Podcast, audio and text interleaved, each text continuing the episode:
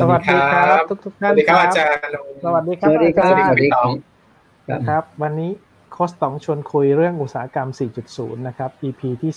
36 วันนี้เราจะมาคุยเรื่องของ Digital Transformation กันนะครับ แล้วก็ได้แขกพิเศษอ่าดรมนูอรดีดลเชษฐ์นะครับ อย่างที่เรียนว่าเราได้มีโอกาสเข้าไปพูดคุยหลาย ๆ เวทีเลยครับ อาจารย์ แล้วก็อ่าจะมีหลายคำถามมากนะครับว่า Digital Transformation เนี่ยอ่า ควรจะเริ่มยังไงนะครับ วัดผลสำเร็จยังไง ควรจะเริ่มเรื่องอะไรก่อนหลังนะครับ วันนี้ก็ขออนุญาตอ่าชวนคุยกับอาจารย์ว่าถ้าเรามอง Digital Transformation เนี่ยเราควรจะมองแบบ Top Down หรือ Bottom Up นะครับ ส่วนใหญ่ส่วนใหญ่แน่นอนว่าในอ่าวัฒนธรรมองค์กรในบ้านเราเนี่ยก็คงจะมองเป็นท็อปดาวนะครับ ผู้บริหารจะมีส่วนอย่างไรที่จะทำ transformation ให้องค์กรสำเร็จ นะครับ แล้วก็วัดผลอย่างไร เพราะหลาย ๆ ที่เนี่ยมองว่า transformation เนี่ยจะทำอะไรก่อนหลัง how to do เนี่ยยังไม่ชัดเจนเลย วันนี้อาจจะขออนุญาตอาจารย์แนะนำว่าในมุมมองของผู้บริหารเนี่ยการ transform องค์กรเนี่ยมีมิติอย่างไร แล้วก็วัดผลสำเร็จเรื่องอะไรบ้างครับอาจารย์ โอเคครับ สวัสดีท่านผู้ฟังทุกท่านครับคำถามที่คุณต๋องถามมาเนี่ยนะครับ ผมคิดว่าเป็น คำถามที่ค่อนข้างจะสำคัญ ในยุคของดิจิทัลที่กำลังจะปรับเปลี่ยนครับกันอย่างทั่วถึงกันนะเอ่อผมว่าการที่เราจะมีการปรับเปลี่ยนเข้าสู่ยุคใหม่เนี่ย ผมขอใช้คำว่าการปรับเปลี่ยนเข้าสู่ยุคใหม่ ผมว่าการยุคใหม่นี่คือยุคดิจิทัลซึ่งคุณต๋องใช้คำว่า i industry 4.0 นะครับ ที่จริงพวกนี้ก็สื่อความหมายเดียวกันทั้งสิ้นครับคือเป็นยุคที่เรากำลังจะหันมาสนใจเพิ่มช่องทางของดิจิทัลหรือดิจิทัลช n นลที่เราเรียกกันนะ ครับผมมาทำมาหากิน เพราะฉะนั้นถามว่ามีใครมั่ง มีธุรกิจใดมั่ง ที่จะไม่จำเป็นจะต้องมาสนใจเรื่องนี้ ครับ ผมไม่ยากไม่มากมีนะฮะในวันเนี้ยไม่ว่าขนาดเล็กขนาดใหญ่เนี่ยนะใช่คงจะใช่ยากมากเลยครับก็หนีไม่พ้นแหละครับ ในช่วงของโควิดปีกว่าสองปีนี่เราเห็นชัดเจนเลยว่า ธุรกิจทุกอย่างเนี่ยกำลังดิ้นรนไป แล้วก็กำลังที่จะทำการค้าผ่านอินเทอร์เน็ต รูปแบบใดรูปแบบหนึ่ง ครับอันนี้เป็นจุดเริ่มต้นนะเพ ราะฉะนั้นจากนี้ไปหนีไม่พ้นธุรกิจทุกธุรกิจจะต้องหันเข้ามาสนใจ เรื่องการใช้ช่องทางดิจิทัลหรือดิจิทัลช n นลเป็นช่องทางหลักในการทำธุรกิจครับ ในประเด็นเนี้ย เมื่อเป็นแบบนี้จะเห็นนะครับว่า ผมคิดว่าในในรอบสี่ห้าปีที่ผ่านมาเนี่ย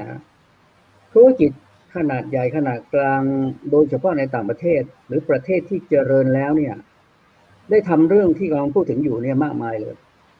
อืมแต่เข้าใจว่าสถิตินั้นเนี่ยมีเปอร์เซ็นต์สูงมากเลยที่ไม่ประสบความสำเร็จ ครับครับ คือเริ่มมีการปรับเปลี่ยนไปแล้วเนี่ยนะครับเอ่อมันไม่ได้ผลตามที่ต้องการ ครับนั่นก็พามาสู่ ผมเข้าใจว่าพามาสู่ไอ้หัวข้อที่คุณต๋อง สนใจที่จะมาพูดคุยวันนี้นะครับว่า แล้วไอ้ปัจจัยที่สำคัญสู่ความสำเร็จของการที่บริษัทหนึ่งบริษัทใดจะทรานทับ transform นั้นนี่นะครับ มันมีหลักการหลักคิดอย่างไร ที่ให้มั่นใจนะครับว่าเมื่อมีการเริ่มต้นเเรียนรู้การใช้เทคโนโลยีดิจิทัลแล้วมาปรับเปลี่ยนธุรกิจให้มันสอดคล้องกันเนี่ย จะมั่นใจอย่างไรถึงจะไม่ล้มเหลวนะครับครับอันนี้เป็นหัวข้อที่สำคัญที่ผมคิดว่าผู้บริหารระดับสูงเนี่ยจะต้องให้ความสนใจ ผมคงเริ่มอย่างนี้นะครับว่าเอ่อในการใช้อินเทอร์เน็ตทำธุรกิจนะไม่ว่าจะเป็นการทำการตลาดก็ดีผ่าน Facebook ผ่าน Line ผ่าน Google พวกนี้เราถือว่าเป็นจุดเริ่มต้นของการใช้ดิจิทัลเทคโนโลยีทำธุรกิจเนาะครับ จากการตลาดนี้ก็คงไปสู่การขายสินค้า รับออเดอร์สินค้า ให้ข้อมูลลูกค้า รับการร้องเรียนของลูกค้าสารพัดอย่างเนี่ยผ่านอินเทอร์เน็ตหมดเนาะครับ ทีนี้เมื่อเมื่อคุณทำแบบนี้เนี่ย จะเห็นว่าเมื่อเพียงแต่กลุ่มพนักงานบริษัทของคุณ ไม่ว่าคุณจะเป็นโรงงานหรือเป็นบริษัทซื้อมาขายไปก็แล้วแต่เนี่ย ทันทีที่มีเจ้าหน้าที่ที่ดูแลด้านของการติดต่อลูกค้าผ่านอินเทอร์เน็ต ผ่านช่องทางอินเทอร์เน็ต คุณจะอยู่เพียงแค่นั้นไม่ได้ คุณจะต้องหันเข้ามาดูแลปรับปรุงส่วนข้างหลังของคุณด้วย คือ back office ก็มาครับโยงกัน เช่น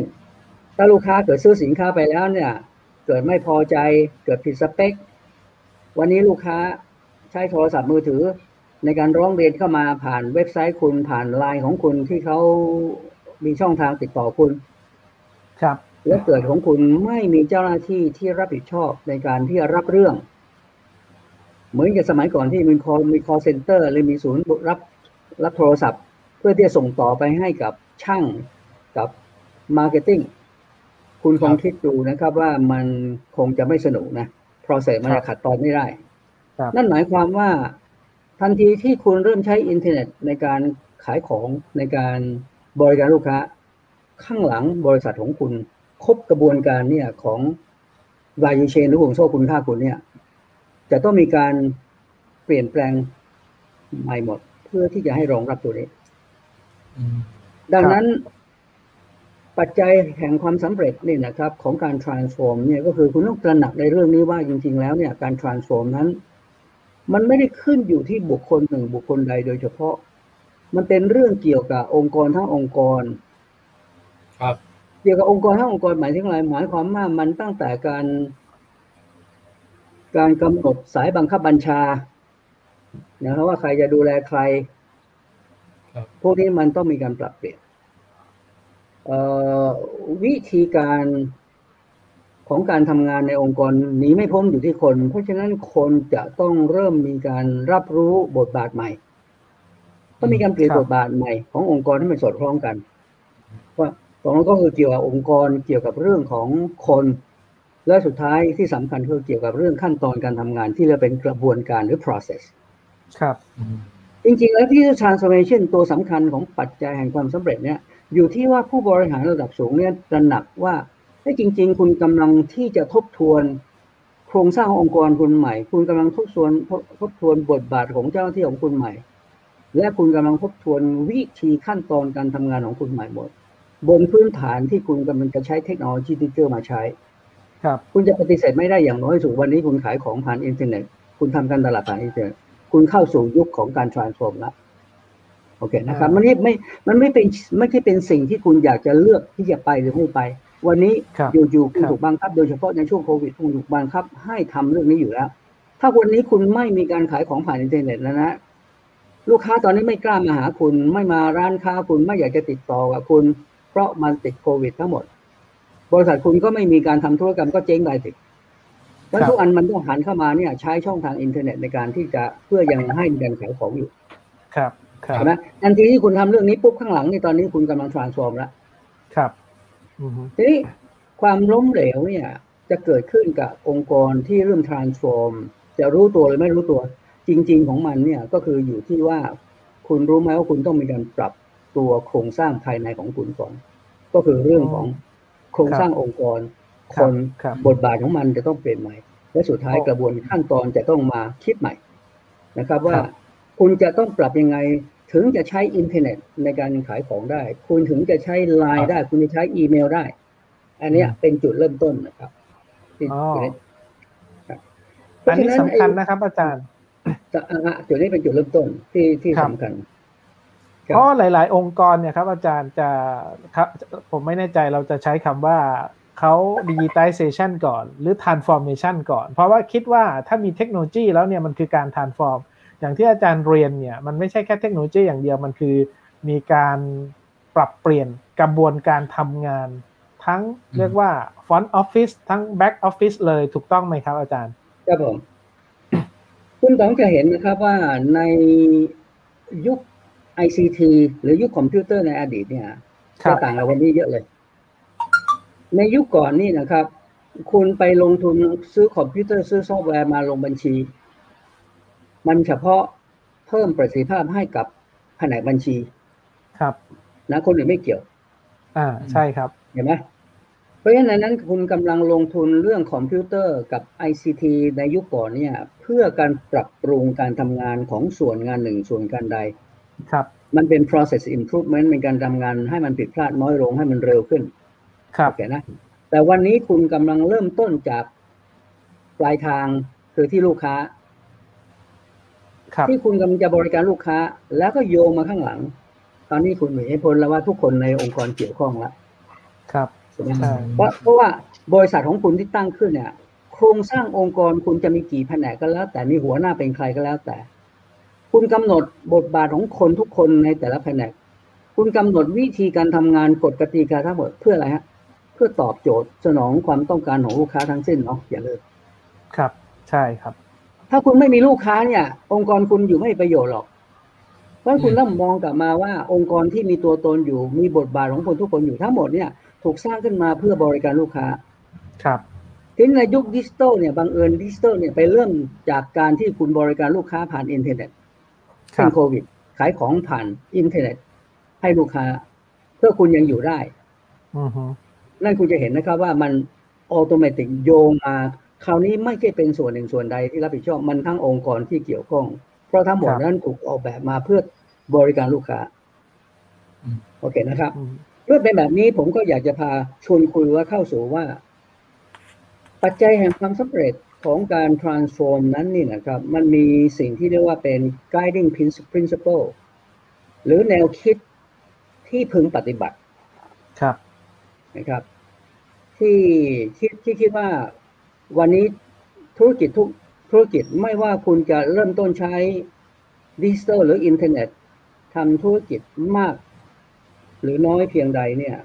ตอนนี้คุณต้องตระหนัก คุณเชื่อผมอย่างหนึ่งวันนี้คุณไม่มีเกือบจะพูดได้ว่าเกือบจะไม่มีบริษัทใดเนี่ย ไม่ว่าจะเล็กหรือใหญ่ ไม่ว่าจะเป็นธุรกิจประเภทไหน ที่ไม่ใช้อินเทอร์เน็ตทำธุรกิจ อย่างหนึ่งอย่างใดรูปแบบหนึ่งรูปแบบใด ผรับมเชื่ออย่างนี้ใช่คนะรับร้านขายก๋วยเตี๋ยวแม่ค้าวันนี้ เขายังใช้ไลน์เลยนะ ครับครับใช่ครับใช่ผมไปเจอ ผมไปเจอ เอ่อคุณลุงขายไอติมนะครับ ที่อัมพวา ไปกินไอติมพอกินคุยไปคุยมานี่นะครับ คุณลุงเอานำบัตรออกมาบอกว่าเนี่ย ผมเป็นโอท็อปนะครับ ถ้าคุณสนใจที่จะเป็นตัวแทนนะครับ เชิญติดต่อผมที่ไลน์นี้นะอืมอืมนี่เขาเขากำลังจะหาตัวแทนที่กรุงเทพขายไอติมครับน้ำกะทิเออผ่านไลน์เลยนะครับครับ เพราะมันมันปฏิเสธไม่ได้ มันเป็นช่องทางที่เข้าถึงทุกคนที่คุณสามารถทำธุรกิจได้เนี่ย แล้วถ้าคุณวันนี้ไม่สนใจเรื่องการใช้ดิจิทัลเป็นช่องทางใหม่นะผมคิดว่าคุณไม่ควรทำธุรกิจแล้วอะถูกไหมใช่ครับเมื่อใช่เป็นแบบนี้เมื่อเป็นแบบนี้เนี่ย แน่นอนนะครับ ธุรกิจเอ่อที่ลงทุนเป็นหลายสิบล้านขึ้นไปเนี่ยครับ มันก็คงจะอยู่ในเอ่อบทบาทอยู่ในบริบทที่จะต้องให้ความสนใจเรื่องนี้ที่เรากำลังพูดถึงอยู่ครับนะครับครับทั้งนั้นเราผมจะพากลับมาที่เรื่องของ guiding principle ของการที่เราจะใช้อินเทอร์เน็ตเพื่อเปลี่ยนรูปแบบการทำมาหากินนะครับ โดยการโยงทั้งทั้งวายูเชนเลย หลักการที่พึงปฏิบัตินะครับ ข้อที่หนึ่งเนี่ย ที่สำคัญนะฮะอันนี้สำคัญมากเลย ก่อนที่คุณจะเริ่มลงทุนใด ๆ ในการปรับเปลี่ยนองค์กรด้วยดิจิทัลเนี่ย ผู้บริหารระดับสูง จะเป็นเจ้าของ หรือผู้บริหารระดับสูงก็แล้วแต่เนี่ย จะต้องกำหนดว่าคุณจะใช้ดิจิทัลทำอะไร เพื่ออะไร คือคุณจะต้องมีวิสัยทัศน์เขียนใหม่ คุณจะต้องมีเป้าหมายใหม่ ว่าคุณต้องการใช้ดิจิทัลเพื่อทำอะไร อันนี้ต้องชัดเจน ถ้าคุณไม่เริ่มที่จุดนี้นะครับ ผมคิดว่าธุรกิจคุณอันตรายมากเลยครับเพราะคุณจะไม่สามารถทำให้คน ถ้าเป็นบริษัทเล็กประมาณสักยี่สิบสามสิบคน แม้ทั้งยี่สิบสามสิบคนนะก็ยังบริหารเข้าลำบากนะ ถ้าคุณไม่ชัดเจนเรื่องนี้อะต่างคนจะเข้าใจคนละอย่าง และยังไม่พูดถึงถ้าเป็นบริษัทเป็นสองร้อยสามร้อยคน สามพันสี่พันคนสามหมื่นสี่หมื่นคนอืมถ้าหากคุณบอกว่าคุณจะ transform แต่คุณไม่มี vision ไม่มียุทธศาสตร์ที่ชัดเจนอืมอย่าเริ่มนะครับ อันตรายมากเลย มันจะไปคนละที่เราทำอันตรายกว่าที่คุณจะไม่ทำ transform จะได้ซ้ำครับเพราะนี่เป็นข้อที่หนึ่งนะครับ จะต้องมีให้ชัดเจนก็คือเรื่องของวิสัยทัศน์ที่ชัดเจนครับ มีกลยุทธ์ที่ชัดเจน และที่สำคัญครับคือเป้าหมายหรือเป้าประสงค์ของยุทธศาสตร์ที่ชัดเจนครับ อาจารย์ครับขออนุญาตถามนิดนึงครับผมครับหลายๆ องค์กรเนี่ยเขามองว่าเขามีvision กับ mission อยู่แล้ว เพราะฉะนั้นถ้ามองจากเอ่อ value เดิมที่เป็น vision กับ mission เนี่ยอ่าเขาจะต้องปรับเปลี่ยนหรือว่าบางทีผมก็เติมคำว่า digital vision เข้าไปอะไรประมาณเนี้ยเขาควรจะมองไปถึงจุดนั้นไหมครับ หรือว่ามองแค่ว่า goal หรือว่า strategy ที่ควรจะทำในอ่าการ transform ครับอาจารย์ คือคืออย่างนี้ฮะ vision vision เนี่ยเป็นวิสัยทัศน์เนี่ยนะถ้าเขียนดีๆนะครับอืมเอ่อถึงแม้คุณจะใช้ดิจิตอลไม่ใช่เออใช่ไม่ไม่ใช่ดิจิตอลครับมันบางทีอาจจะทำได้ ครับผม เช่นผมบอกว่าบริษัทผมนี่นะครับ เป็นบริษัทที่ผลิตผลิตภัณฑ์ขายเ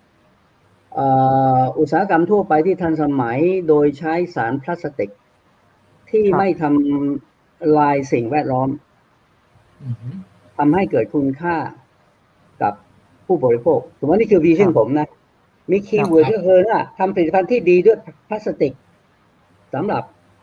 ลูกค้า และเน้นด้วยว่าผมจะไม่ทำลายสิ่งแวดล้อม อันนี้เป็น vision ผมอือฮึถูกไหมทีนี้ ผมจะมาทอน vision กลับมาเป็นวิธีปฏิบัติให้ได้ไปถึงวิชั่นได้นั้น ผมก็ต้องมียุทธศาสตร์ ครับคราวนี้ล่ะยุทธศาสตร์ที่สร้างขึ้นบนพื้นฐานของดิจิตอลกับไม่ดิจิตอลไม่เหมือนกันละครับอืมโอเคนะ เพราะฉะนั้นโอวิเคชั่นนั้นเห็นถึงภาพแม้ชัดคุณครับเขียนดีไม่เปลี่ยนแปลง แต่สุดท้ายยุทธศาสตร์คุณเปลี่ยนแน่นอนครับ จะไม่เหมือนกันละระหว่างมีดิจิตอลกับไม่มีดิจิตอลอืม ก็อันนี้คืออยู่ในหัวข้อที่ผมกำลังพูดถึงอยู่ ครับอืมนะครับ โอเค เมื่อข้อที่หนึ่งเนี่ยเอ่อมีชัดเจนและสื่อสารให้ทุกคนเข้าใจว่าเรากำลังจะเปลี่ยนทิศทางทำมาหากินอย่างไรภายใต้เป้าหมายอะไรเนี่ย ข้อที่สองที่สำคัญ อันนี้เกี่ยวข้องกับเรื่องของคนในองค์กรโดยเฉพาะ และพาไปสู่เรื่องวัฒนธรรม องค์กรที่ผมจะพูดต่อเห็นไหมครับ อันนี้มันจะโยงกันนะ ข้อที่สองนี่บอกว่า ถ้าคุณจะมีการใช้เทคโนโลยีดิจิทัลในการทำธุรกิจจากนี้เป็นต้นไปเนี่ย ต้องคำนึงถึงว่าคุณจะต้องทำงานไม่ทำงานคนเดียว คุณต้องมีการร่วมกันทำงานกับทางคนทุกภาคส่วน ภายในทุก business unit จะต้องมี spirit ในการทำงานร่วมกัน แต่พันธมิตรคุณพยายามสร้างให้มากขึ้น ครับกับลูกค้าอย่ามองดูเขาเพียงเพียงลูกค้าที่คุณจะได้เงินเข้ามา ให้ครับเขามองให้คุณมองลูกค้าเป็น partner เพราะอะไร เพราะเทคโนโลยีดิจิตอลนั้นเนี่ย เป็นเทคโนโลยีของการเชื่อมโยงกันอืมเห็นไหมเพราะฉะนั้นถ้าเราจะลงลึกไปว่าความหมายของเชื่อมโยงกันเนี่ยนะครับ ระหว่างคนกับคนเนี่ย คุณดูโซเชียลมีเดีย คุณดู Facebook พวกเนี้ยว่ามันมีอิทธิพลอืมแค่ไหน เพราะฉะนั้นทันทีที่คุณเริ่มต้นใช้อินเทอร์เน็ตขายของเนี่ย คุณต้องเริ่มเปลี่ยนสปิริตในการทำงานเนี่ยหนึ่งอย่างงก ความรู้อย่างงกข้อมูล มีของดีแล้วไม่บอกคิดว่าคุณจะทำให้คุณได้เปรียบ อันนี้ต้องเปลี่ยนความคิดใหม่ละครับสปิริตในการที่จะร่วมมือกันนะครับเพราะอันนี้เป็นเรื่องสำคัญมากเลย เพราะฉะนั้นถ้าหากเอ่อบริษัทไหนที่เริ่มสนใจแล้วก็ไปเริ่มศึกษาลึกๆเกี่ยวกับเรื่องหลักวิธีการทำมาหากินหัวข้อนี้ guiding principle นี้จะมีผลเกี่ยวกับการออกแบบ business model ของคุณอืมว่า business model ของคุณจะออกแบบดีหรือไม่ดี จะไปได้นานหรือไม่นานอยู่ที่ guiding principle ตัวนี้ว่า คุณสามารถให้ทุกองค์กรนั้นเนี่ยนะครับ เปลี่ยนวัฒนธรรมมาเชื่อว่า การร่วมมือทำงานกับคนทุกคนนั้นเนี่ยนะครับ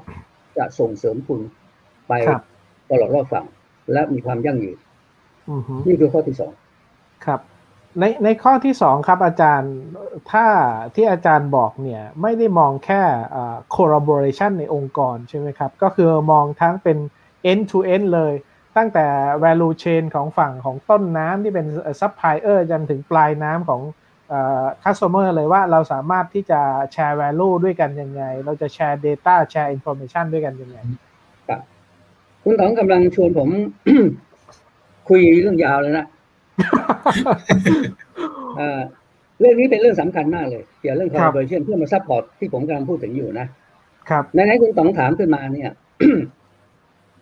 เอ่อก็เราต้องใช้อีกเวลานิดหนึ่งในการที่จะ clarify เรื่องนี้เนาะว่าทำไมถึงสำคัญ ก่อนอื่นย้อนกลับมานะครับว่าธุรกิจวันนี้คุณหนีไม่พ้นที่คุณต้อง transform ที่ผมเรียนเมื่อสักครู่นี้ เพราะคุณเริ่มจากลูกค้าก่อน ครับใช่ไหมวันนี้ใช่คุณครัใช้บดิจิทัลเพื่อบริการลูกค้าก่อน ต่างกับในอดีตที่เราใช้คอมพิวเตอร์ เราลงทุนเทคโนโลยีเพื่อภายในของคุณก่อน ครับใช่ครับ อันนี้อันนี้ต้องเห็นชัดนะที่ทันทีที่ไปถึงลูกค้าปุ๊บเข้าไปเนี่ย หมายความว่าธุรกิจของคุณจะต้องหันมาสนใจ value chain ของลูกค้าด้วย เพิ่มจากครับที่คุณต๋องพูดถึงเมื่อสักครู่นี้ครับ เพราะในอดีตนั้น คุณต๋องสนใจเฉพาะ value chain ของบริษัทของคุณ ใช่ใช่ในการผลิตสินค้าในการที่ออกแบบในการขายของในการตลาด พวกนี้เป็นครั value บ chain ของคุณ คุณพยายามที่จะดีไซน์ให้มันดีทำงานให้กระชับใช้ lean ใช้อะไรต่างๆ ทั้งหมดเพื่อทำให้ value chain ของคุณมีครัปบระสิทธิภาพมากขึ้น แล้วก็ประหยัดลดต้นทุน แต่วันนี้การ transform นั้นเนี่ยกำลังจะพาคุณไปสู่ การเพิ่มภาระงานของคุณเข้าไปในแดนของลูกค้าใน value chain ของลูกค้า ครับ เพราะฉะนั้นถ้าคุณเป็น B2B โรงงานคุณขายของให้กับโรงงานอื่นนะครับในการ transform เนี่ยถ้าคุณจะไปรอดแล้วคุณขยายสร้างโอกาสของคุณได้เนี่ยถ้าคุณเข้าใจว่าลูกค้าคุณนั้นเนี่ย เอาสินค้าคุณไปทำอะไร ครับ มีปัญหาอะไร โอเคนะฮะ เพราะวันนี้เราขยายผลออกไป กลายเป็นว่าเรากำลังทำธุรกิจ end to end ไม่ใช่เฉพาะ value chain แต่เป็น end to end ของ value chain บวกกับ value chain ของลูกค้า ครับ ทีนี้เมื่อเป็นแบบนี้จะเห็นนะครับว่าไอ้ตัว end to end มันยาวขึ้น เมื่อยาวขึ้นเนี่ยนะถ้าคุณไม่ collaborate ไม่ร่วมมือกัน ไม่ co-create กัน คุณทำคนเดียว ไปไม่รอดหรอกครับ ครับ คือหนึ่งคุณไม่มีทรัพยากรพอสองคุณจะไม่คุ้มค่าที่ทำเองทุกอย่าง ที่สำคัญมันจะไม่เร็วพอ เพราะวันนี้เรื่องของอินเทอร์เน็ตนั้นเนี่ยนะครับ ลูกค้าต้องการความเร็ว สั่งปุ๊บได้ปรับครัมีบปัญหาใช่ต้องครับการให้แก้ปรับใช่ไหมนี่นี่มันกำลังเปลี่ยนไงครับ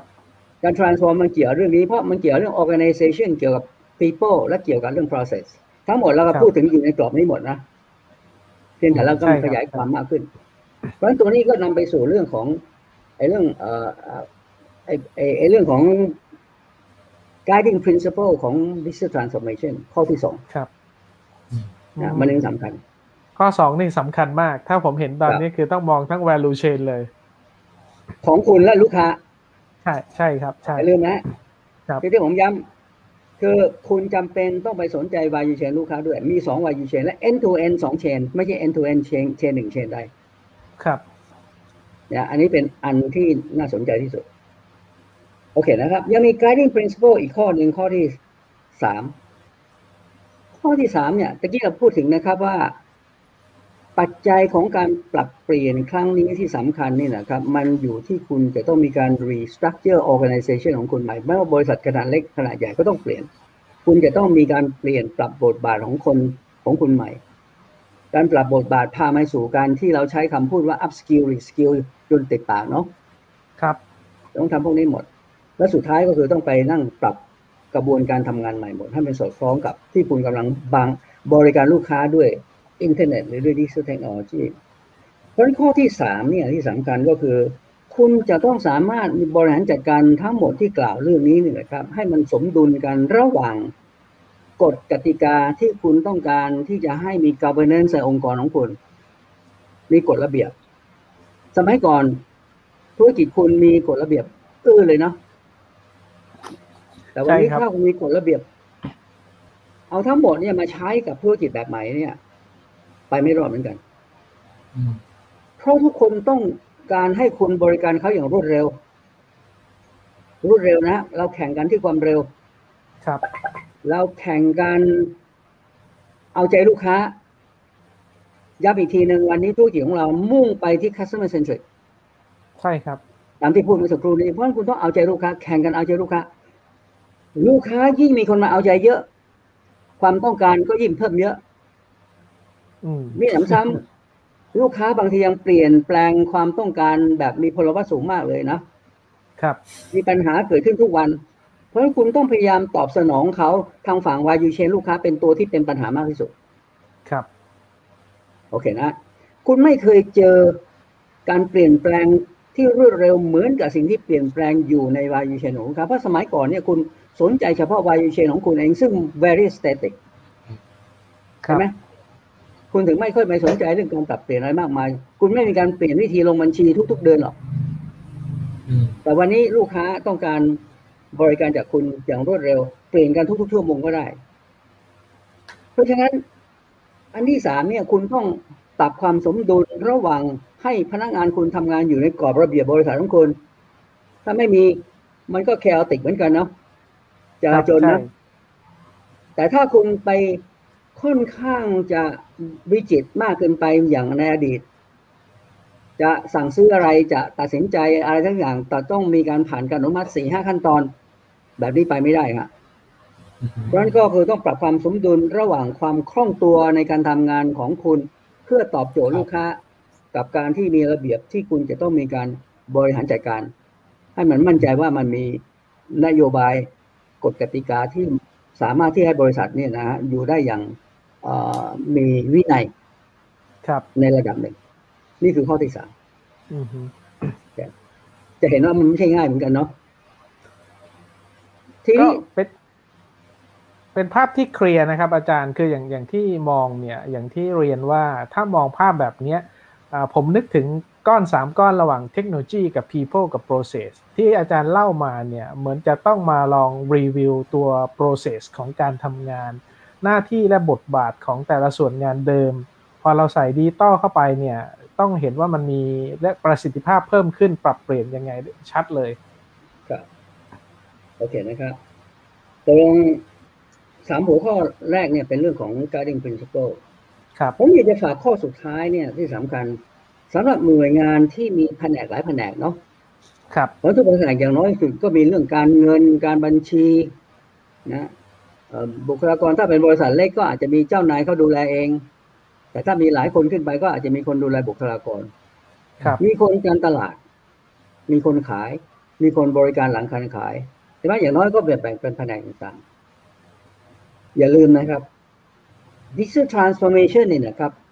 กลัวเรื่องไซโลมากที่สุด อืมนะ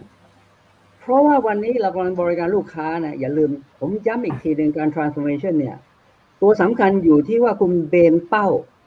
จากการที่คุณเอาดีภายในของคุณในอดีต ตอนนี้คุณมาเอาดีในการสู้ศึกข้างนอก ก็คือตัวลูกค้าครับแข่งกับลูกค้าเพราะฉะนั้นมันเป็นเวทีคนละอย่าง มันเป็นสนามรบมันเป็นสนามรบคนละแบบละ เพราะฉะนั้น อันที่สี่นี่นะครับ จะต้องทำงานร่วมกันทุกๆ business unit จะต้องประสานงาน มุ่งเป้าไปที่ลูกค้าคนเดียวกัน อันนี้คือข้อที่สี่เริ่มหาวิธีการทลายไซโลให้ได้ อย่าให้มีไซโลเกิดขึ้นนะครับ ครับตกลงอันนี้คือ guiding principle หลักๆนะฮะสี่ประเด็นที่อยากจะฝากไว้นะครับ ว่าสำหรับเอ่อบริษัทที่จะต้องเริ่มการทำ ไปไออินเทอร์เน็ตสี่ไอเอ่อ industry สี่ศูนย์หรือการ transform ครับ แต่อย่างที่เอ่อเรียนนะครับว่า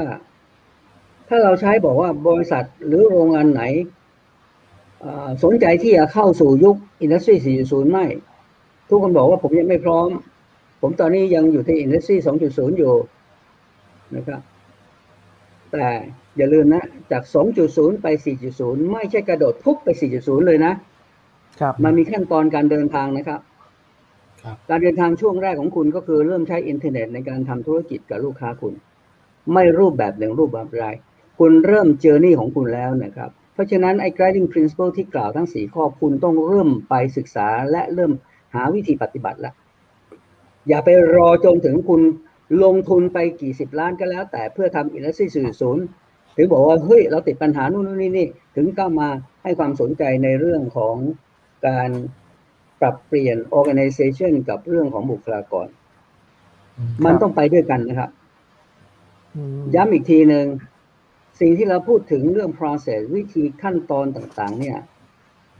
วันนี้เลิกคิดออกแบบการทำงานเป็น sequential เป็นขั้นตอนครัต้บองทำขนานกันไป ปรับกันไป ไปเรื่อย ๆ นะครับ ครับ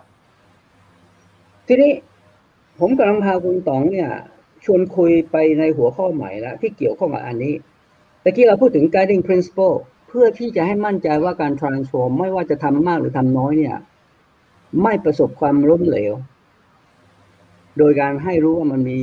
สี่เรื่องที่ต้องพูดถึง ครับขอรีวิวอีกทีนะ ข้อแรกผู้บริหารจะต้องก่อนจะเริ่มลงทุนใด ๆ ในเรื่องนี้ ให้เริ่มต้องกำหนดตัวคุณเองว่าคุณต้องการอะไร จากครับการ ลงทุน transform ต้องมีเรื่องของวิสัยทัศน์ให้ชัดเจน หรือเป้าหมายเป้าประสงค์ หรืออย่างน้อยสุดเนี่ยต้องเริ่มต้นมียุทธศาสตร์ใหม่ ยังไม่ได้ไปถึงกลยุทธ์นะฮะครับยุทธศาสตร์ ยุทธศาสตร์ที่จะตอบโจทย์วิชั่นของคุณ ในยุคของดิจิทัลให้ชัดเจนและสื่อสารให้กับคนที่เกี่ยวข้อง ทุกคนให้รับรู้ และก็ให้เขายอม รับฟังนะฮะให้เขาเห็นด้วยกับคุณนะครับ การที่คนอื่นจะเห็นด้วยกับคุณถึงแม้คุณเจ้านายนะ แต่ถ้าคุณสื่อสารไม่ชัดเจน แสดงว่าเขาไม่รับรู้แสดงเขายังไม่เข้าใจเนาะถูกไหมครับเพราะถ้าคุณอ่าไม่แน่ใจเข้าใจหรือเปล่า แต่มีชัดเจนอาจเนี่ยจะเกี่ยวเขาก็รับกันรู้ไม่ครับได้ครับถูกไหมแล้วถ้าคุณไปทางหนึ่งตอนนี้ไปคนละทางละยุ่งกันใหญ่ละ โอเคนะอันที่สองต้องพยายามที่จะสร้างสปิริตในการทำงานร่วมกัน บางเอิญอันนี้จุดนี้คนไทยอ่อน เพราะว่าแต่ไหนแต่ไรเนี่ยเราเล่นฟุตบอลไม่ค่อยเก่งวันเบนโชว์เห็นไหมเราโชคมวยเก่ง ครับใช่เราตัวคนเดียวเก่งมากเลย แต่ทันทีที่เล่นเป็นทีมเล่นไม่เป็นครับ แต่ตอนนี้ทีมฟุตบอลเราทำท่าจะโอเค เริ่มต้นนะโอเคนะ อันนี้ข้อที่สองข้อที่สาม จัดให้มีสมดุลระหว่างการที่บริษัทมีการมีกฎกติการะเบียบ ให้มันมีอยู่ในวินัย ต้องตอกบัตรตอนเช้า ตอกบัตรออกจากที่ทำงานตอนบ่ายห้าโมงเข้ากะไอ้พวกนี้ต้องคิดนะ ถ้าไม่จำเป็นอย่าทำนะ วันนี้คุณครับก็สมโฮมอยากให้เขาต่อกบัตรอยู่ป่ะได้ใช่ไหมอันนี้เป็นตัวอย่างเนาะบาลานซ์ระหว่างความคล่องตัวที่เป็นจริง ความจำเป็นกับการครับที่คุณจะต้องกำหนดกฎให้มีวินัยในการทำงาน ครับ รวมถึงครับตัวนี้พาไปสู่เรื่องของการประเมินผลนะ ของของของพนักงานด้วย พวกนี้ครับต้องทำใหม่หมด และสุดท้ายก็คือว่าให้ทุกหน่วยงานให้ business unit ภายในองค์กรคุณนี่นะครับ จะมีกี่แผนกกี่ฝ่ายก็แล้วแต่จะต้องให้รับรู้ว่าทุกคนมีความรับผิดชอบกับลูกค้าเหมือนกันพอๆกันอืไม่ใช่ให้การตลาดกลุ่มเดียว คอยดูแลลูกค้าไม่ใช่ละครับวันนี้บัญชี บัญชีก็มีส่วนนะฮะเพราะลองคิดดูนะฝ่ายการตลาดเอาใจลูกค้าพาไปเลี้ยงยังไงก็แล้ว แต่จนลูกค้า happy แต่ว่าคุณออกบิลผิด บ่อยๆนี่หนำซ้ำยังไปทวงเงินที่คุณทำผิดกับเขาอีกเป็นไงครับ สนุกไหมฮะครับผมจบสนุกข่านะวครับ หรือคุณส่งคนไปเก็บเงินไปแล้ว แล้วคุณก็ยังไม่มีระเบียบวิธีที่คุณจะติดตามได้ยังนึกว่าเขาไม่ยังบัญชีคุณยังบอกว่าไม่เก็บ แล้วคุณโทรไปเก็บไปไงเกิดอะไรขึ้นอืมคงไม่สนุกครับนะครับอาจารย์เพราะจะเห็นนะครับ มันเป็นหน้าที่ของทุกๆคนในวันนี้ เพราะคุณกำลังแข่งเอาใจลูกค้า customer centric มันไม่เหมือนกันนะครับ ถึงแม้คุณจะเริ่มต้นใช้อีเมลขายของ หรืออินเทอร์เน็ตขายของเลยขายของ ตัวนี้เกี่ยวข้องทั้งหมดเลยครับครับ โอเค อันนี้สี่ประเด็นที่สำคัญ ก็เลยพาไปสู่เนื่องจากอันนี้เกี่ยวกับเรื่องคนโดยตรงกับองค์กรกับเรื่อง process เราก็เลยมักจะนิยมเอาเรื่องนี้มาพูดถึงบอกว่า เฮ้ยเราจะต้องให้ความสนใจกับเรื่องวัฒนธรรม culture ขององค์กครัรบนะครับ ก็เลยมาชวนคุย ให้มันแตกละเอียดลงไปนิดหนึ่งเกี่ยวกับเรื่องวัฒนธรรมองค์กร ครับ โอเคนะ ทีนี้ก่อนอื่นเนี่ยวัฒนธรรมองค์กร หรือวัฒนธรรมของการทำงานของคนเนี่ยครับต้องให้เข้าใจนิดนึงก่อนว่า มันหมายถึงสิ่งที่พนักงานหรือเจ้าหน้าที่เราเนี่ย เขาเชื่อ หรือเขามีทัศนคติ กับกฎกติกากับสิ่งที่องค์กรกำหนดขึ้นให้กระทำว่าเขาเข้าใจ เขายอมทำหรือไม่อย่างไร เพราะฉะนั้นครับวัฒนธรรมนั้นเป็นเรื่องของทัศนคติ และก็ความเชื่อ belief ของพนักงานที่มีต่อองค์กรอือฮึเพื่อจากความเชื่อกับทัศนคตินี้ พาไปสู่การที่เขาจะปฏิบัติงานให้ดีที่สุดใช่ไหมอันนี้เราเป็น culture ทีนี้จากสิ่งที่เรากล่าวเมื่อสักครู่นี้นี่นะครับ จะเห็นนะครับว่ามันมีวัฒนธรรมอยู่ สี่ห้าเรื่องที่น่าสนใจคือ ถ้าเจ้าหน้าที่ทุกคนในบริษัทคุณต๋องนะฮะ เชื่อว่า เชื่อนะฮะ belief ว่าถ้าหากเราสามารถที่จะทำยังไงก็แล้วแต่เนี่ย ที่สามารถตัดสินใจรวดเร็ว เพื่อหาคำตอบให้ลูกค้าได้เร็วที่สุดเนี่ย เป็นเรื่องที่ดี อันนี้คือความเชื่อนะครับ ครับ และถ้าหากคุณต้องมีบริมีลูกน้องอยู่ในบริษัทประมาณสักสองร้อยคน แล้วทุกคนเชื่อเหมือนกันหมดเลยว่า การที่เราสามารถที่จะตัดสินใจอย่างรวดเร็ว เพื่อเป็นประโยชน์กับลูกค้าเนี่ยเป็นเรื่องดี อันนี้กลายเป็นวัฒนธรรมไป ครับ โอเคนะ เพราะฉะนั้นในเรื่องของการ transform เนี่ย เรื่องเขาเชื่อวัฒนธรรมถึงสำคัญเนี่ย ว่าคุณจะต้องกำหนดว่าจะให้พนักงานเขาเชื่อ หรือมีทัศนคติอย่างไร ในการที่เขาจะทุ่มเททำงานให้กับองค์กร และทั้งหมดวันนี้หนีไม่พ้นก็คือต้องพยายามสร้างทัศนคติกับความเชื่อว่าบริการลูกค้าอย่างไร ถึงจะดีสำหรับองค์กรโอเคนะ อันนี้คือ culture ที่เราต้องสนใจข้อที่หนึ่งก็คือความรวดเร็วในการตัดสินใจ ข้อที่สองนี่นะครับ บอกว่าเขาเชื่อว่าถ้าเรามีความคล่องตัวในการทำงาน ถ้าวันนี้ผมไม่อยากที่จะมาเข้าบริษัท เพราะว่าผมจะพยายามเร่งงานให้บริษัทให้เร็วที่สุด แล้วถ้าผมทำงานอยู่ที่บ้านทำให้เสร็จ หรือวันนี้ผมจะต้องแวะไปรับลูกที่โรงเรียนหรือ on the way ผมไม่แวะเข้าบริษัท ผมแวะไปที่ Starbucks ที่ใกล้สุด แล้วผมนั่งทำงานจนกระทั่งงานเสร็จ แล้วส่งให้ลูกค้าให้ทันเวลาครับเป็นสิ่งที่ดี อันนี้คือเขาเชื่อว่าการทำงานคล่องตัวภายใต้ความรับผิดชอบของเขาครับเป็นเรื่องดีต่อองค์กร อันนี้กลายเป็น culture ครับ โดยอดีตนั้นเขาเชื่อบอกว่าทุกคนต้องมีวินัย เพราะเชื่อว่ามีกลุ่มใหญ่ไม่มีวินัยเอาเปรียบคน เพราะฉะนั้นถึงต้องบังคับว่าต้องตอกบัตร ครับ แม้ทั้งสภายังมีการเป็นไงฮะตอกบัตรแทนกันเนาะ ถูกไหมไม่กล้าพูดครับอาจารย์อ่าอันนี้เป็นเรื่องจริงอะที่เรามันอยู่โทรทัศน์อยู่แล้วอะขนาดครับคนผู้ใหญ่อะแล้ววิแล้วนักภาษาอะไรกับคนงานของเรา ครับใช่ไหมเมื่ออดีตเราถึงมีการกำหนดไง HR ถึงบอกว่า โอ้ เราจะต้องดูว่าต่อบัตรแปดโมงต่อบัตรออกห้าโมงแล้วถ้าครับหากใครต่อก่อนออกก่อน หรือใครไม่มาแล้วก็ไปให้เพื่อนตอบแทนจะมีการลงโทษ อันนี้คือกฎระเบียบเพื่อให้บริษัท make sure ว่าบริหารจัดการได้คนงานอย่างมีวินัยครับ แต่วันนี้ต้องคิดใหม่ละครับ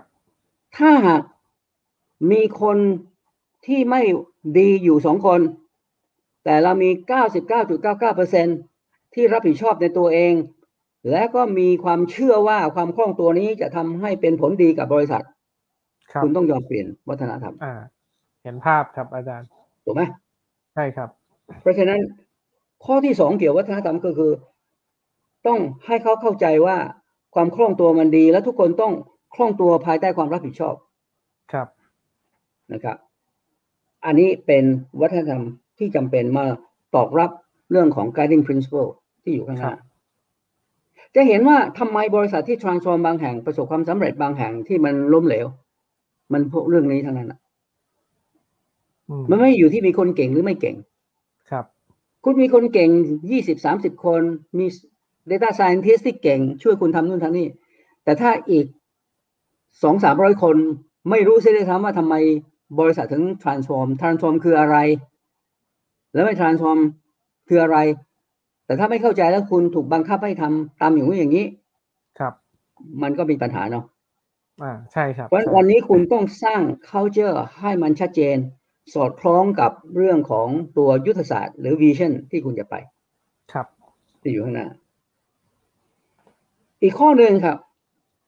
ต้องพยายามที่จะ เพราะคุณรู้ทั้งรู้อะ ในการ transform นี้ ว่าวันนี้นี่นะครับ ถ้าจะคล่องตัวตอบโจทย์ลูกค้าได้เร็วขึ้น และเนื่องจากคุณต้องการขยายตลาดจากดิจิทัลนะวันนี้อย่าลืม คุณไม่เพียงแต่ใช้อินเทอร์เน็ตเพื่อที่จะตอบโจทย์ลูกค้าอย่างเดียว คุณยังต้องการมองดูตัวเองว่าคุณกำลังจะสร้างโอกาส คุณก็รู้ว่าวันนี้ถ้าเราเรียนรู้การใช้อินเทอร์เน็ตหรือดิจิทัลนั้นในการทำมาหากิน เราจะได้ข้อมูล เราสามารถซื้อข้อมูล จากข้อมูลนี้ทำให้เราสามารถที่จะรู้ว่าใครเป็นใครในตลาดพาไปสู่การที่เราสามารถทำ market market segmentation คือแบ่งส่วนตลาดให้มันชัดเจนมากขึ้น ครับละเอียดมากขึ้น ตัวนี้สำคัญมากเลยทำให้คุณสามารถที่จะพัฒนาสินค้าบริการให้มันสอดคล้องกัน เหมาะสมกับกลุ่มตลาด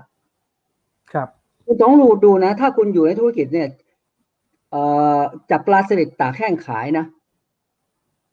ในอดีตคุณมี market segment กี่กี่กี่ segment ครับ แค่ segment ตลาดเดียวครับตากแห้งไปขายขายที่ หรือว่านะค้าส่งอย่างเดียวถูกแต่คุณต้องทราบไหมว่า มันอาจจะมีบางคนอยากจะกินสลิดอย่างเช่นผมติ้งต่างนะฮะผมเป็นคอเหล้าอยากจะกินเหล้าแล้วครับผมอยากจะมีกับแกล้ม อาจจะอยากจะกินปลาสลิดเป็นกับแกล้มครับ แต่รสชาติอาจจะเป็นอีกแบบหนึ่งอืมกลายเป็นว่าคุณกำลังมีตลาดเซกเมนต์ที่สองครับ คุณต้องเชื่อไหมว่า อาจจะมีคนสูงอายุ อยากจะกินปลาสลิด แต่ฟันเขาไม่แข็งแรงที่จะเคี้ยวเพราะมันแข็ง ครับ แต่ผมยังติดใจปลาสลิดอืมถ้าคุณรู้ว่ามี market segment นี้อยู่ คุณสามารถไปผลิตปลาสลิดที่มันไม่แข็ง เคี้ยวกรอบง่ายร่วนเคี้ยวง่ายสำหรับคนที่สูงอายุฟันไม่ดี อะ คุณได้ตลาด segment หนึ่งละครับ คุณคิดไปเรื่อยๆ คุณอาจจะมี market segment เกี่ยวกับปลาสลิดนั้นไม่ต่ำกว่า50 segment ครับ เป็นไงเพิ่มโอกาส เพราะในวันนี้ทันทีที่คุณเข้าสู่เรื่องของ transformation เจตนาของคุณนอกจากเอาใจลูกค้าอย่างเดียวแล้วเนี่ย คุณยังต้องการสร้างโอกาสให้ตัวเองด้วย ครับ และวิธีการสร้างโอกาสนี้เนี่ยก็คือพาไปสู่การที่คุณต้องสามารถใช้ข้อมูลเพื่ออะไรฮะ เพื่อทำเรื่องของ market segmentation กันใหม่ ให้มันครับยิ่งเล็กยิ่งละเอียดจนถึงระดับ micro segment ให้ได้โอเค อันนี้เพื่ออะไร เพื่อคุณจะได้มีโอกาสในการดูซิว่า คุณจะขยายตลาดให้กับ segment ใหม่ ๆ ได้ยังไง ครับ เมื่อเป็นแบบนี้คุณจะเห็นว่า market segment แต่ละ segment นั้นเนี่ย มันจะใช้คนไม่เยอะละคือไม่ทำงานเป็นทีมใหญ่ทำงานเป็นทีมเล็ก ครับ เพราะฉะนั้นไอ้เรื่องของ culture อันที่สามนี่ครับ ที่สำคัญก็คือ ให้ทุกคนเชื่อว่า การที่ทำงานด้วยการเป็นทีมเล็ก ๆ เนี่ย และมีความเฉพาะด้านในตัวมันเองเนี่ย จะเป็นผลดีกับบริษัทในวันนี้ นี่คือข้อที่สามครับ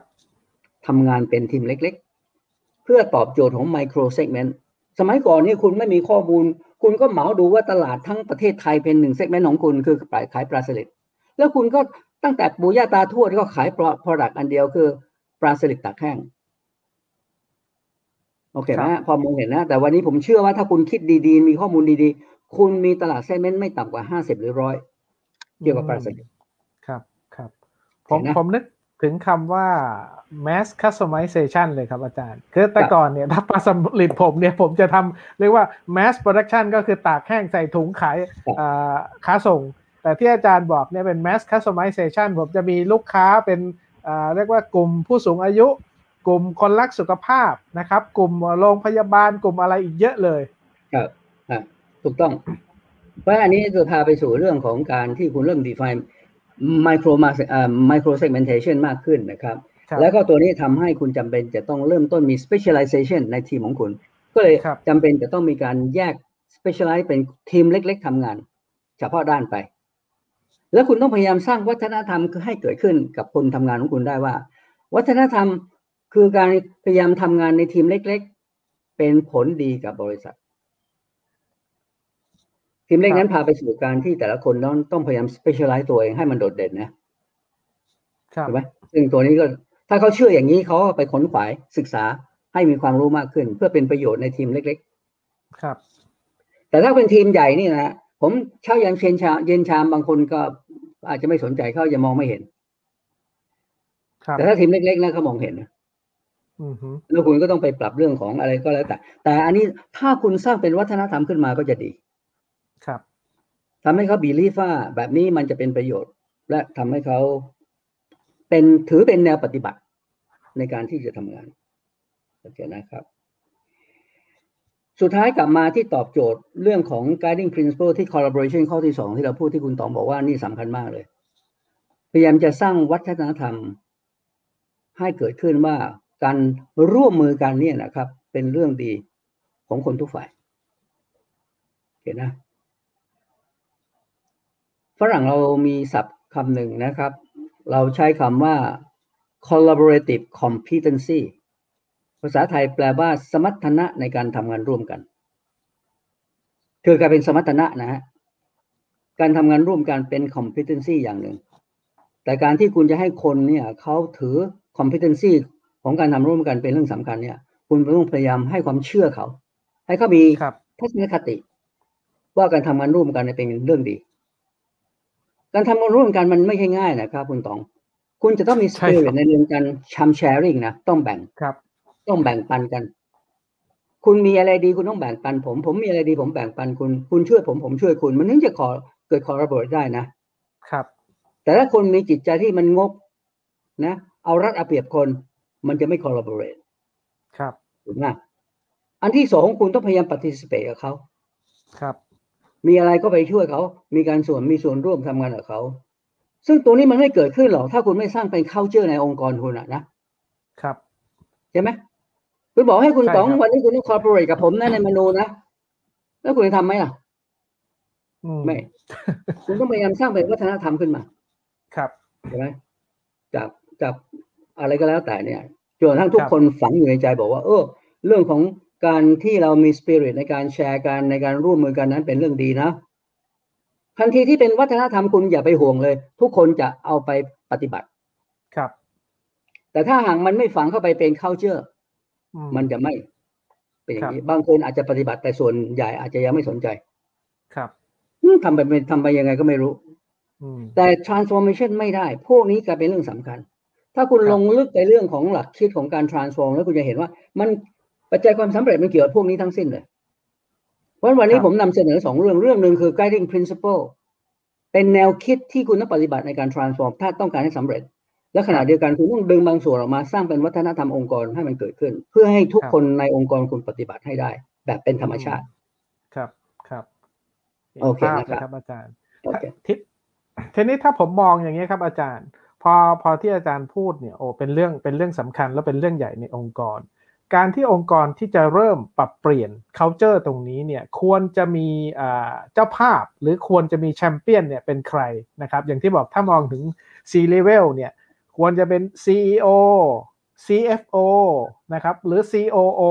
นะครับทีนี้ถ้าอย่างที่บอกว่าหลาย ๆ องค์กรเนี่ย C level เนี่ยก็ 50 บวกครับส่วนใหญ่เนี่ยเรียกท่านสำเร็จมาอากว่าที่ท่านจะผ่านสำเร็จมาเนี่ยก็มีประสบการณ์สูงแต่อายุก็เยอะละ ควรจะเรียกว่าอ่าใน C level เนี่ยควรจะเป็นอ่า C คนไหนเป็นเจ้าภาพ หรือควรจะมี C level ใหม่อ่าที่ต้องรับเข้ามาใหม่ อาจจะเป็น CDO หรือ CIO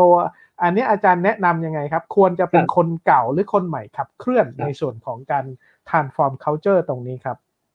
อันนี้ไม่ใช่เป็นการแนะนำจากผมนะฮะเป็นการเคลื่อนไหวของอุตสาหกรรมของธุรกิจขณะนี้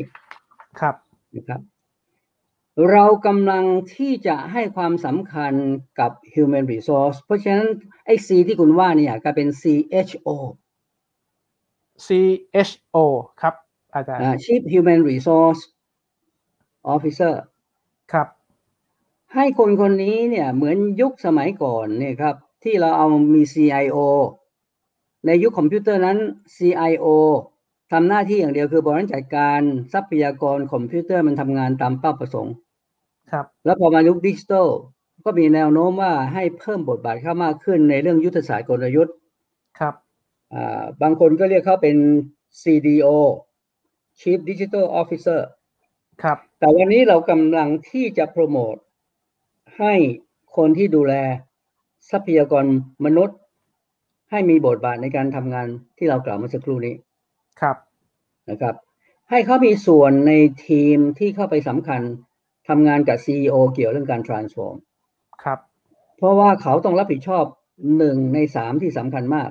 organization people กับเรื่อง process เขารับผิดชอบเต็มๆเรื่อง people โอเคนะครับ เพราะฉะนั้นวันนี้เอ่อ HR ไม่ใช่เพียงแต่บริหารจัดการบุคลากรเนาะจะบริหารเกี่ยวกับเรื่องทรัพยากรมนุษย์ที่มาสนับสนุนเรื่องการ transform ครับ เพราะฉะนั้นสมมติตอนนี้คุณจะเห็นว่าทุกครั้งที่เราพูดถึงเรื่องของ digital transformation มันจะมีเรื่องของ HR transformation มาด้วย อืม ครับ คุณต้อง transform HR ให้มันสอดคล้องกัน และตัวนี้ก็จะเกิดขึ้นแหละครับ ที่เรากำลังพูดถึงเรื่องเข้าเชื่อวัฒนธรรมเนี่ยเป็นหัวข้อสำคัญที่ก็ต้องรับผิดชอบ ครับ อือฮึโอเค ซึ่ง อย่างที่บอกพอทาง HR ต้องทราบเรื่องของการ transform ตรงนี้ก็ต้องมีความรู้เรื่องของดิจิตอลความรู้เรื่องของการทำธุรกิจพอสมควรเลย ถึงจะเรียกว่าขับเคลื่อน ซึ่งอย่างที่อาจารย์แนะนำก็คือ ต้องเป็นเรียกว่ามือมือขวาหรือคนสนิทของ CEO ในการ transform เลย แต่อย่างที่บอกว่าองค์กรถ้าเราพูดถึงวัฒนธรรมเนี่ยการที่จะเปลี่ยนวัฒนธรรมเนี่ยนะครับมันเป็นเรื่องใหญ่มาก ถ้าองค์กรมีคนสักหนึ่งพันคนเนี่ยอ่าควรจะจะเรียกว่าเป็น pilot project หรือว่าควรจะเรียกว่าขับเคลื่อนยังไงครับ ที่จะเห็นความสำเร็จในระยะเริ่มต้นอย่างเป็นรูปธรรมเพื่อให้มั่นใจว่าอ่าอันเนี้ยมาถูกทางหรือว่าทำแล้วมันเกิดผลสำสำเร็จเพราะหลาย ๆ องค์กรเนี่ยบอกว่าผ่านไปหนึ่งปีเนี่ยเฟลเพราะว่าทำทำใหญ่เลยหรือควรจะทำเล็กไปใหญ่ครับอาจารย์ตรงนี้โอเคเอ่อ คำถามนี้ที่จริงน่าสนใจมากนะครับ แต่ว่า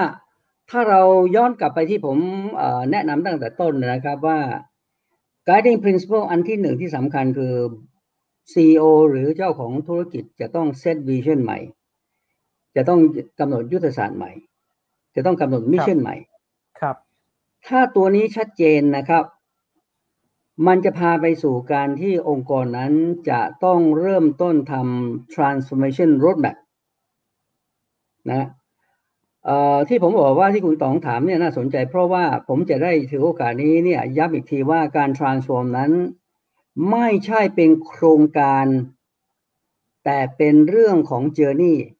เป็นการเดินทางระยะยาวขององค์กร เกือบจะเรียกว่าจากนี้ไปเจอนี่ไม่มีที่สิ้นสุด ครับ แต่ถ้าเป็นโปรเจกต์มีจุดเริ่มต้นกับจุดจบ ครับเพราะฉะนั้น transformation นั้นไม่ใช่เป็นโปรเจกต์ แต่เป็น journey ครับ เมื่อเป็น journey ทันทีที่คุณมี vision ที่ชัดเจน มันจะมี road map ว่าปีที่หนึ่งต้องทำอะไรแค่ไหน ปีที่สองทำอะไรแค่ไหน ปีที่สามทำอะไรแค่ไหน และแต่ละขั้นตอนนั้นมันจะต้องมีจุดวัด นะ ก่อนครับที่บอกว่าขั้นที่หนึ่งจะจบ ผมจะไปขั้นที่สองที่แพลนไว้ละ มันต้องวัดว่าคุณไปได้ตามเป้าไหม เพราะฉะนั้นพวกนี้มันจะมีกติกาขั้นตอน จะเห็นว่าทำไม guiding principle ถึงย้ำว่าจะต้องมี vision และมียุทธศาสตร์ที่ชัดเจน ก็เหตุผลครับเรื่องนี้ ทีนี้ถ้าหากเป็นแบบนี้คุณจะเห็นว่าคุณต๋องได้คำตอบไปแล้วครับว่าเริ่มต้นก็คือขั้นที่หนึ่งก็ทำตามขั้นครับที่หนึ่งเพราะฉะนั้นเอชาจำเป็นที่จะต้องมาทำไหมในขั้นที่หนึ่งอาจจะยังไม่จำเป็น ก็ต้องหาจังหวะ แต่เนื่องจากเอชานี่ยนะครับ สุดท้ายจะเป็นตัวหัวเรี่ยวหัวแรงในการที่จะ manage บุคคลยุคใหม่นะครับ เพราะฉะนั้นเป็นการเป็นหัวใจสำคัญ เพราะฉะนั้นเขาอาจจะต้องเริ่มต้นพัฒนาตัวเองครับกับคนของเขาก่อนก็ได้ ก็อาจจะเริ่มต้นพร้อมกัน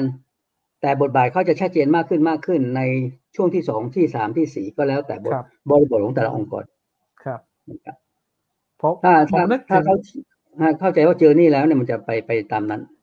ครับครับผมนึกถึงลูกค้ารายหนึ่งเลยครับอาจารย์ ตอนที่ผมได้มีโอกาสเข้าไปทำเอ่อเรียกว่าสัมมนาให้เขาเนี่ย ผมก็แปลกใจว่าเอ๊ะทำไมโครงการเนี่ยเจ้าภาพเนี่ยนะครับเจ้าภาพเป็นฝั่ง HR แต่อย่างที่อาจารย์เรียนเนี่ยผมเห็นภาพชัดเลย แล้ว journey ของเขาปีนี้เป็นปีที่ 5 แล้วนะครับ ตั้งแต่เริ่มตั้งแต่ระดับ top management เลยนะครับสามเหลี่ยมบนมาเลยว่าระดับ management ระดับ manager เนี่ยทำไมต้องปรับเปลี่ยนในการ transform ณวันนี้เองเนี่ยเรียกว่าทั่วทั้งองค์กรเนี่ยนะครับเพราะมันห้าปีแล้วระดับ operation ระดับ leader เนี่ยเข้าไปทำงานร่วมเลยเนี่ยอันนี้เห็นภาพชัดเลยว่า journey เนี่ยอาจจะไม่ใช่เรื่องที่สำเร็จระยะสั้นแค่ปีเดียว แต่เป็น journey ที่มีตัวชี้วัดชัดเจนครับครับ เพราะถ้าถ้าไปตามขั้นตอนเนี่ยโดยเฉพาะบริษัทขนาดกลางขนาดใหญ่นะพวกนี้เรื่องเป็นเรื่องสำคัญมากเลย ครับเพราะถ้าเขามี vision มี strategy ที่แน่นอน เขาจะได้เป็น business plan business plan ของเขาก็คือตัวเอ่อไอตัวตัว roadmap เขาชัดเจนครับ เพราะฉะนั้นทั้งหมดที่เราพูดถึงเนี่ยมันก็จะเกิดทีละขั้นทีละขั้น แต่อย่าลืมนะทุกขั้นตอนจะต้องมีจุดวัดผลนะครับ assessment สำคัญ เออทุกขั้นตอนต้องมีเป้า แล้วก็วัดผลเอ่อถ้าทุกอย่างเป็นไปตามเป้า พอใจค่อยขยายต่ออืมเห็นนะครับโอเคทีนี้เอ่อก่อนที่ก่อนเข้าใจว่าเราคงจะใกล้เวลาเต็มที่แล้วเนาะคุณต๋องครับ